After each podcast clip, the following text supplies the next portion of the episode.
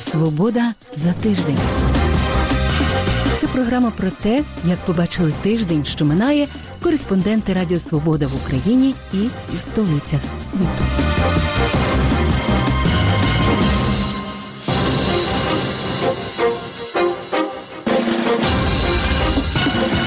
З вами у праській студії Радіо Свобода. Я Людмила Ванник. Вітаю вас. Як затримували літак із Романом Протасевичем? Почуємо свідка.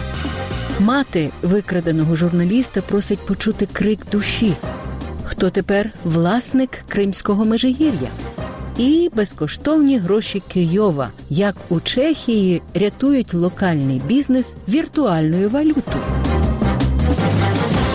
23 травня за особистим наказом Олександра Лукашенка в аеропорту Мінська був примусово приземлений літак Ryanair Афіни Вільнюс. В результаті затримали журналіста та блогера Романа Протасевича, який перебував на борту літака, а також його дівчину. Ось що розповів Радіо Свобода один із пасажирів цього рейсу. Mēs lidojām. Ми летіли, все було тихо і спокійно. А потім раптом різкий поворот. В літаку була повна тиша. Стюардеса оголосила, що буде посадка у мінську, і ми не зрозуміли чому. Kad uh, Потім пілот оголосив, що ми сідаємо в мінську, бо якісь проблеми з аеропортом Вільнюса. Ми сіли, довго чекали у літаку, коли відкриють двері. Зайшов представник білоруської сторони. Нас почали випускати невеликими групами на вулицю. Треба було скласти свої речі. Собаки перевірили сумку і нас посадили в автобус. Потім була ще одна, вже дуже ретельна перевірка. При цьому ніякої інформації в нас не було взагалі. Ми не розуміли, що відбувається. Ми почали від своїх друзів у Твіттері дізнаватися якісь новини. Спочатку казали, що літак заміновано, але потім стало відомо, що це через Романа. Романа відвели повз нас. Він був дуже спокійним. Після цього ми просто сиділи в закритому приміщенні сім годин. В якийсь момент у нас пропав інтернет, і Wi-Fi, і мобільний інтернет відключили. Цього точно не можна так залишити. Інакше це просто стане нормою. Врешті-решт, ми летіли з однієї країни Євросоюзу в іншу. Це безпека. Якщо я їду в небезпечну країну, я беру ризики на себе. А тут ти спокійно летиш по Європі, і хтось вирішує посадити літак. Це неприпустимо, це ненормально, це ненормально. Роману Протасевичу 26 років. Як журналіст він кілька років співпрацював із білоруськими виданнями. Згодом він приєднався до телеграм-каналу Нєхта, де був головним редактором. На момент затримання він працював у команді телеграм-каналу Білорусь головного мозку. Наскільки небезпечним був цей канал для режиму Лукашенка, і що змусило білоруського диктатора піти на такий зухвалий крок: страх чи безкарність за попередні злочини? Репортаж Остапа Яриша. Влада Білорусі звинувачує Романа Протасевича в організації масових заворушень та розпалюванні соціальної ворожнечі. Після затримання блогера в мережі з'явилось відео. На ньому Протасевич каже, що дає зізнавальні свідчення. Однак батько хлопця стверджує, на відео у сина зламаний ніс, а його обличчя вкрите пудрою для приховання синців. Засновник телеграм-каналу Нехта Степан Пуціла каже, переслідування незалежних блогерів та журналістів свідчить про те, що режим Лукашенка бачить у них справжню загрозу. Яни справді думають, що ми е, Вони справді думають, що ми, 22-річні, 25-річні хлопці, створили ту ситуацію, після якої режим захитався. Запити на екстрадицію, Інтерпол та інше свідчать про те, що ми, канал Нехта та інші телеграм-канали, зараз приймаємося як головні вороги режиму. е, як одне з головних ворогів е, режиму. Однак експертка Атлантичної ради Мелінда Гарінг не вважає, що Олександр Лукашенко дійсно боїться незалежних медіа та блогерів. На її думку, самоназваний президент Білорусі вирішив використати можливість для помсти і зробив це успішно, бо ніхто не очікував такої нахабності. I I don't think Lukashenko is in a Я не думаю, що Лукашенко зараз у слабкій позиції. Він виступає з позиції сили. Він побачив тут можливість. Він не має поваги до незалежної журналістики. Це так, але це була чудова можливість для нього по суті витягнути свій черевик і розчавити свого опонента. І він знав, що це зійде йому з рук. На думку голови телекомпанії Белсат Агнєшки Ромашевської, до такої ситуації частково призвела відсутність жорстких мір проти Лукашенка.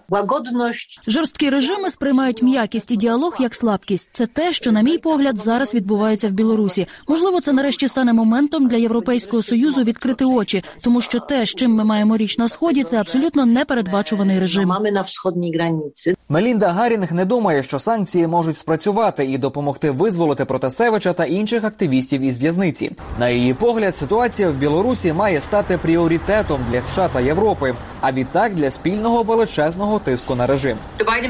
Адміністрація Байдена не приділяє достатньо уваги Білорусі. Європейці, і це велика заслуга, говорять про серйозний пакет санкцій, але цього не буде достатньо. Білорусь має бути більшим пріоритетом як в Брюсселі, так і у Вашингтоні.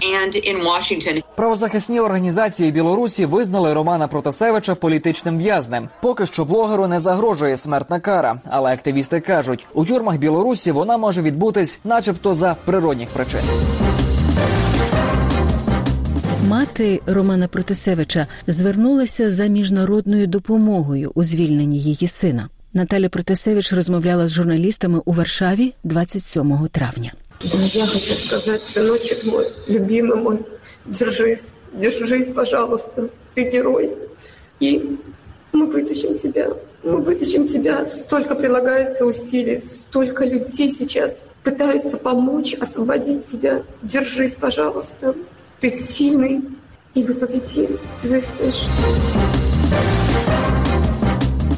Мінська психологиня Наталія Скипська, яка була волонтером-психологом у тюрмі КДБ Білорусі на Акрестіна, розповіла Радіо Свобода про те, як тримати психічне здоров'я за ґратами і як важливо не геройствувати. Есть хорошая песня «За країну крилдую, а у героя не рвусь, бо не любить героя моя Білорусь». Є хороша пісня, в якій є такі слова: мені шкода країни, а в герої не рвусь, бо не любить героїв моя Білорусь. Бути героєм і геройствувати це звичайно добре, але щиро кажучи, що далі? Найголовніше зберегти себе і зберегти себе в зібраному стані. Люди, які міцно тримаються своєї позиції, в тому числі у в'язниці, викликають повагу. І що тоді? Мені здається, що важливо, щоб вони зберегли себе, своє життя, свою психіку. Коли ми починаємо набрякати, спротив може мати сильніший вплив. Все ще існує ймовірність того, що Романа не будуть жорстоко бити. Як сподіваюся, не били Віктора Бабарика, не чіпали тих, хто відомий. Якщо щось трапиться з людьми, які відомі, у суспільстві буде більше розголосу. А багато простих людей, на жаль, це рядки в телеграм-каналах. Я дуже люблю героїв, дуже їх поважаю. І як каже Маша Колесникова, ми всі герої, і я теж герой, бо теж висловлювала свою позицію. Але геройствувати потрібно розумно, потрібно дбати про свою безпеку, потрібно зайняти дорослу позицію. Іноді важливіше програти битву, щоб перемогти у війні. Якщо ви зламаєте хребет, руки або ноги, і потім ви одужаєте протягом року, кому від цього буде краще? Ну вот как кому от этого станет лучше. Навколополітична еліта Вашингтона активно коментує майбутню зустріч президента Сполучених Штатів Джо Байдена і його російського колеги Володимира Путіна. Пов'язують це із останніми подіями у Білорусі. Про те, як сприймають ці останні події експерти у Вашингтоні, розповідав Остап Яриш. З одного боку, Білий дім критикують, кажуть, що незважаючи на зловмисні дії Росії, незважаючи на агресію в Україні, незважаючи на підтримку білоруського режиму, особливо на фоні останніх новин, Байден все таки їде зустрічатися із Володимиром Путіним і таким чином, начебто, винагороджує його. І що це саме те, чого зараз прагне Росія. В Білому домі з такою логікою не погоджуються. Там кажуть, що це не винагорода, а навпаки в інтересах Сполучених Штатів. І що саме через те, що є розбіжності в політиці з Росією, з Путіним і треба зустрічатися, щоб адресувати ці проблемні питання, сісти за стіл переговорів, вирішити їх і просунутися до більш передбачуваних відносин із урядом Росії. Джо Байдена запитали, чи не думав він про те, щоб скасувати зустрічі з Путіним на фоні останніх новин із Білорусі. Ось що президент відповів.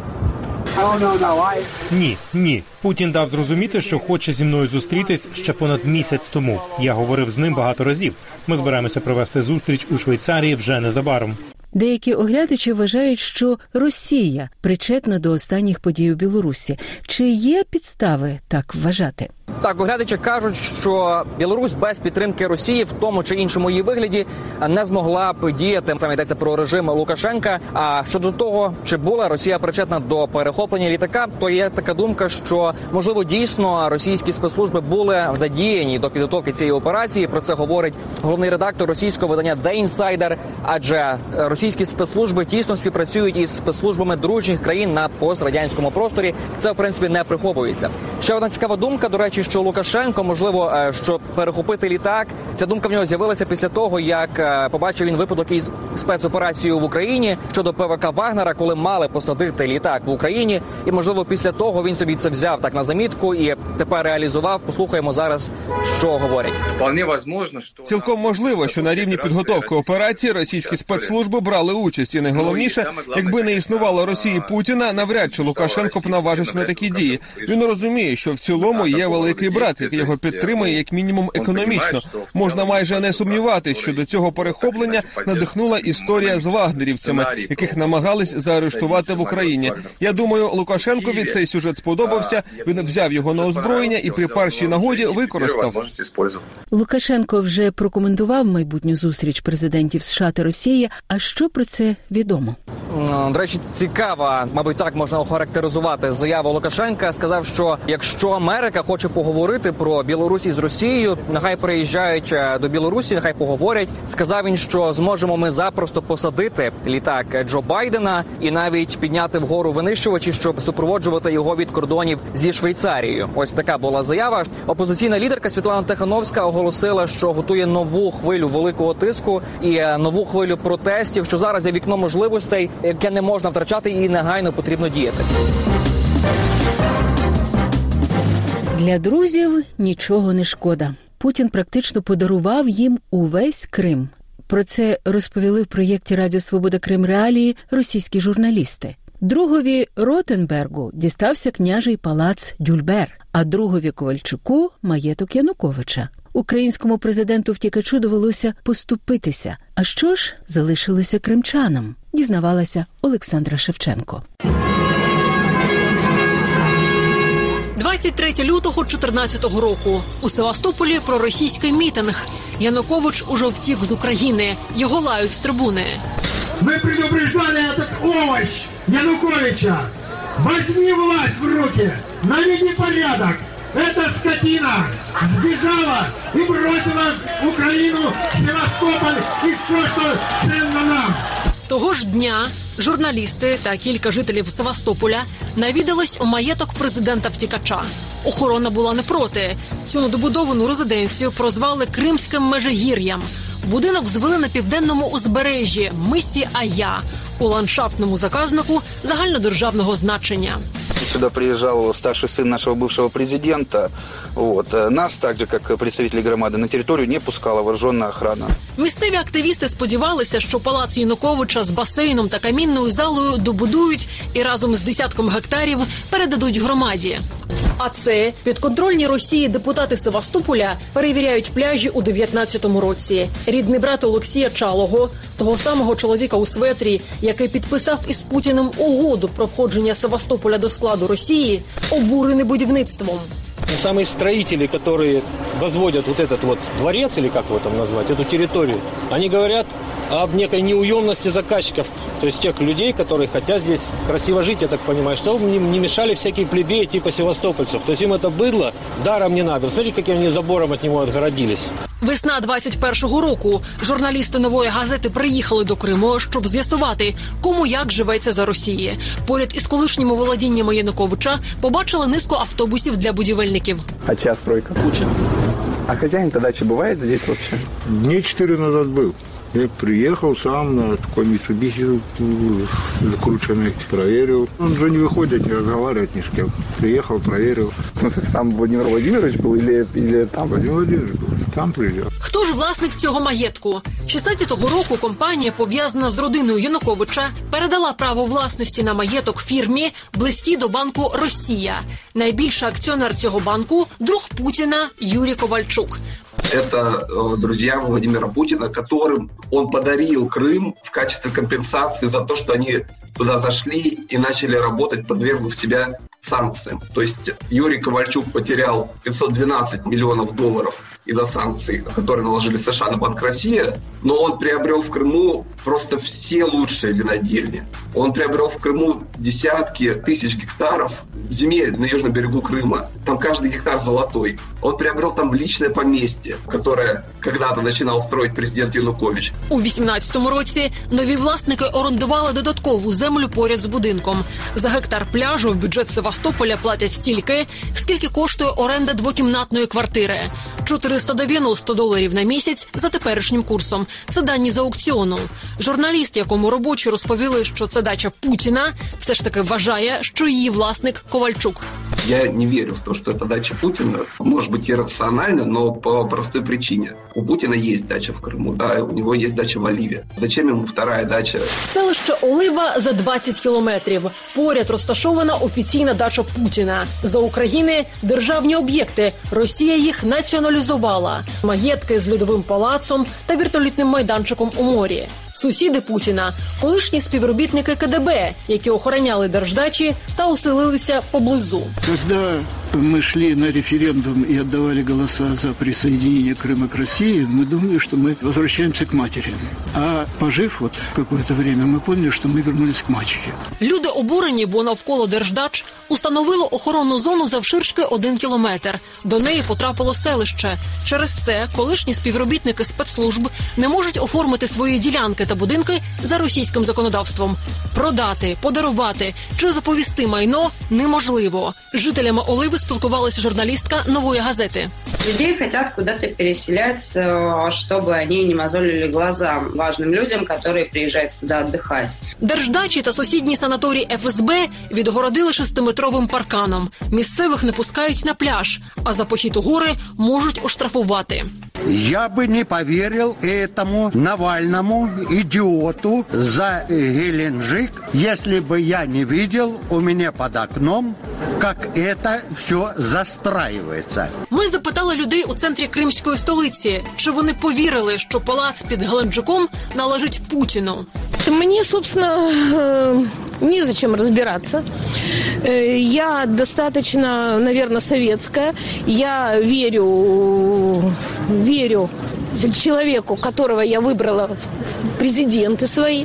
Я ему доверяю, я доверяю этому правительству. И если есть у людей возможность строить дворцы и там жить, и при этом, чтобы люди жили тоже нормально, ради бога. Верю в существование дворца, верю, что на высшем уровне есть коррупция, и вполне допускаю, что дворец может принадлежать э, высшему чиновнику, высшему лицу государственному. Не знаю, каким источникам доверять, но в основном европейские каналы, которые я смотрю, там э, зарубежный YouTube, говорят, что это дворец президента. А по каналам государственным, российским, да, говорят, что это какая-то индостройка. Сейчас уже это будет теперь не секрет. Я являюсь бенефициаром. Ротенберг назвав своїми і палац у Геленджику, і деякі кримські оздоровниці. Це інтерв'ю друга дитинства Путіна невдовзі після фільму Навального. Мне очень нравится этот бизнес, отельный бизнес. У меня э, есть кое-какие объекты в Крыму. Деякі об'єкти це санаторій Дюльбер, пам'ятка культури та історії, колишній княжий палац, що за України належав управлінню справами Верховної Ради. Кримська влада його націоналізувала, а потім продала. Так само Аркадій Ротенберг отримав санаторії Місхор і Айпетрі. До анексії це була приватна власність Укрпрофоздоровниці. Ще спаринг партнеру Путіна з дзюдо дістався санаторій Жемчужина. Назва виправдана. Навпроти кримська пам'ятка Ластівчине гніздо. Я люблю в Крыму отдыхать. Я сюда и, се- и семью провожу, с детьми. э, Вот, с удовольствием здесь отдыхать. Мне если климат нравится, мне нравится и в Ялте там можно погулять, да, если хорошо нравится здесь, в Крыму, допустим, есть такой остров Сарыч. Старич це на острів Амис, найпівденніша точка України. Як з'ясували видання Проєкт та нова газета, Ротенберг будує тут свій палац, кілька поверхів, тисячі квадратних метрів, власний пляж та гектари заповідного лісу навколо. Володіння Ротенберга лежать між ймовірною дачою Ковальчука та державною Путіна. Більше на цю тему на сайті Радіо Свобода. Як краще відродити місцеву економіку, яка постраждала від наслідків пандемії коронавірусу, зробити знижку у 50% на товари місцевого виробництва. Принаймні такий експеримент проводять нині в одному із невеличких чеських містечок Києві, не плутати з Києвом. Там ввели свою власну віртуальну валюту Коррент. І якщо розраховуватися нею у локальних крамницях за хліб, каву або навіть масаж, кийовці платять лише половину ціни. Щоб розібратися, як це функціонує, мій колега Сергій Стеценко поїхав до самого Києва. Вже місяць, як маленький 11-тисячний Київ став центром великого експерименту, за котрим слідкує вся країна. Кожен мешканець раптом отримав право на безкоштовні гроші, тільки не зовсім звичайні. Такий собі місцевий біткоїни тепер тут купують товари, п'ють каву і ходять до косметолога за половину ціни. Що це за дивна ідея? Що то за придумані київські гроші, від яких городяни в захваті? Ми пішли дізнаватися у ратушу. Добрий день, здравім вас. Добрий день, ласкаво просимо до Києва та нашої ратуші. Ви знаєте, що столиця України називається майже так само, як ваше місто. Podobná. Так, назви схожі, проте назва Київ походить від назви палиці, яка нині є на нашому гербі. Нею місцеві жителі захищалися від набігів чужинців. Це Франтішек Лукали, за мера міста. Він тут вже 16 років розповідає у Києві розташований найбільший в Чехії скляний завод і традиційно для Моравії багато виноробів. Однак через пандемію дрібні підприємці, що орієнтуються і працюють виключно для містечка, опинилися в тяжких обставинах. Державна економіка складається із локальних, і пандемія фактично зупинила їх. Ресторани, магазини, послуги. Нам потрібно було підтримати їх, хоч якось. Кілька місяців тому до Франтішика звернулася чеська компанія, яка займається платіжними системами. Вони запропонували провести у місті експеримент, створити у Києві власну валюту корент. Який дорівнюватиме одній чеській кроні, потім розподілити цю валюту серед населення, і при оплаті цим корентом у певних магазинах покупець платить лише половину ціни.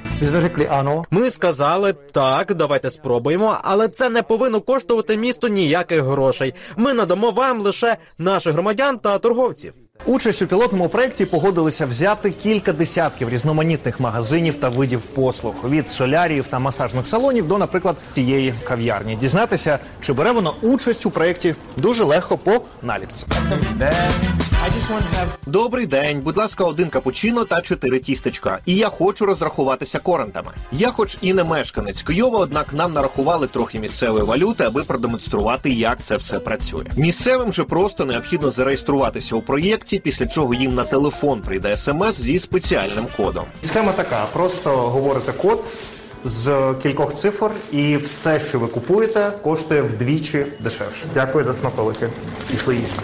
Однак ви справедливо запитаєте, а чим підтримує локальний бізнес 50% знижка? Справа в тім, що решту суми за мою каву та тістечка кав'ярня все одно отримає зі спеціального фонду, який було виділено під цей експеримент. По суті, це просто інший спосіб розподілити фінансову допомогу міста, і ці гроші ніяк не потраплять не у ті руки. Я вважаю цей проект чудовою можливістю для нас, особливо після кризи коронавірусу, після всіх цих обмежень протягом року. Багато хто був весь цей час зачинений, але так чи інакше постраждали всі. Гідка хизується, робить найсмачніші італійські десерти у Києві. До проєкту Бізнес-леді доєдналася всього два тижні тому. Але за цей час кількість відвідувачів помітно зросла. За весь час існування проекту в нас вже було десятки покупців, які скористалися 50-відсотковою знижкою. Вони приходять і запитують, це правда буде в половину дешевше. Потім вони розповідають про це своїм друзям, і вони так само приходять до нас. Одна з умов проєкту долучитися може лише місцевий бізнес, тобто мережеві супермаркети участь взяти не могли. А отже, виділені містом гроші в місті і залишилися. У порівнянні із великими мережами ми в доволі невигідному стані. А така ініціатива нас підтримає, бо наші доходи знизилися в половину. Завдяки проєкту про нас дізналися нові клієнти. І, хоч ми працюємо за новою системою всього три тижні, різниця відчутна. У цьому магазині продають біопродукти та косметику лише місцевого виробництва. До оплати 220 крон. Ганна обожнює цей магазин, бо тут завжди все свіже та натуральне, а головне місцеве із Києва.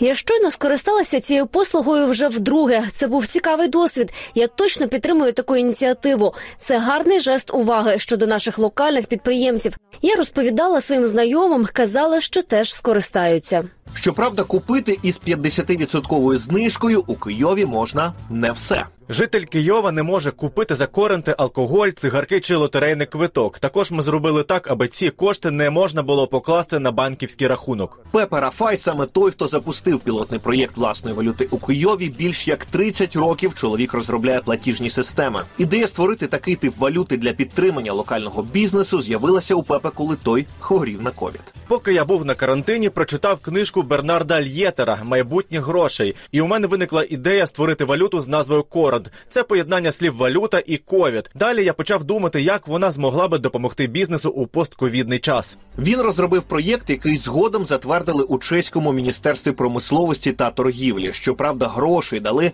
лише на розробку програмного забезпечення. Тож Пепе знайшов приватні інвестиції та фактично подарував місту 800 тисяч чеських крон, які й перетворилися на коренти. Перші дві тисячі жителів, які зареєструвались, отримали по 400 крон на кожного. Що більше вони користуються корентами, тим більше розганяють економіку. Тобто підприємець, який пече хліб і має більше клієнтів через 50-відсоткові знижки, не буде просити про фінансову підтримку у уряду. Принаймні на такий результат Пепе дуже сподівається. Щоправда, витрачати коренти київці не поспішають. За місяць експерименту витратили лише чверть із загальної суми. Сьогодні пригледіла собі нове взуття, і виявилося, що цей магазин бере участь у проєкті. Тож продавець розказала мені, що в мене буде 400 крон безкоштовних, якими я зможу скористатися. Це просто прекрасно. За словами керівника проєкту, навіть такий невеликий попит згенерував в економіці Києва додатково близько 500 тисяч крон, що може бути гарним приводом для впровадження проєкту в інших містах Чехії.